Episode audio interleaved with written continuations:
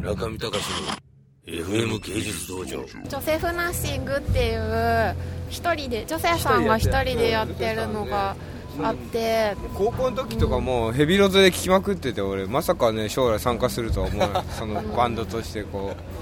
普通にファンだったから。私も超ファンだった。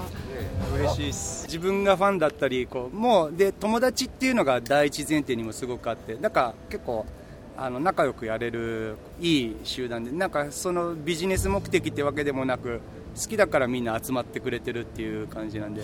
なんかあの大場久美子の、あのー こ結婚で婚約した人もファンで彼女のブログに書き込んだところから始まってるからやっぱりその何でもいいんだけど好きな対象を好きでい続けるとまあこういうふうにな加入したりとかそういうことっていうのはまああるんだなっていう。うまく時事ネタを絡んでてすげえ 出会いはなんか mixi でなんかね俺が強制入院直前の時に メールを mixi で送りまくってたのが最初じゃなかったっけ？コンタクトは。いやもっと前クラブでも会ってるけどね、うん、で廃墟の病院に誘ったらそこでレコーディングをやってたんで廃墟の病院で。でそれを誘ったんだけどちょっと CDR からその時は体調悪くてそう入院しちゃって 入院しちゃって、うんさ家の周り戦車が取り囲んでるしさ。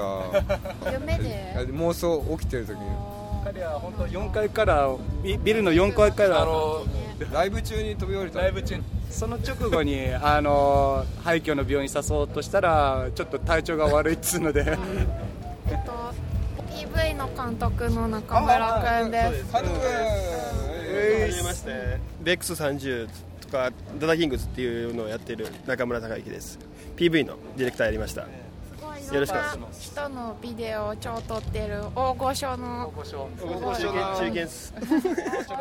中堅です。まあ、現在あの YouTube とかで流れておりますね、まあ、ジョセフうんスーパースっていうタイトルなんですけどもジョセフナッシングで検索してもらってもいいですし、スーパースでデイですか？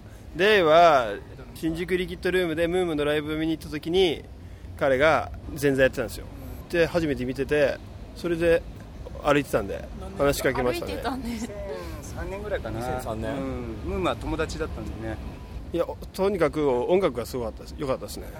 うん、すごいものすごいライブで。あこんな人がおるねやと思って。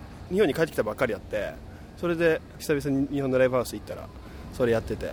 ものすごい珍しい音楽やっててすごい引き込まれましたねその時は一人だったんで見た目的にはすごく地味な感じだったんですけどちょっとこう完全にリニューアルしようと思って2年前ぐらいから準備しててでだんだんメンバーが見つかってきてで今日がまあ最初初めてみんなで集まってやったんですけど、まあ、この感じだったら長い目で見て面白いことがいろいろできるんじゃないかなっていう目論みをこう今持ってるところですね。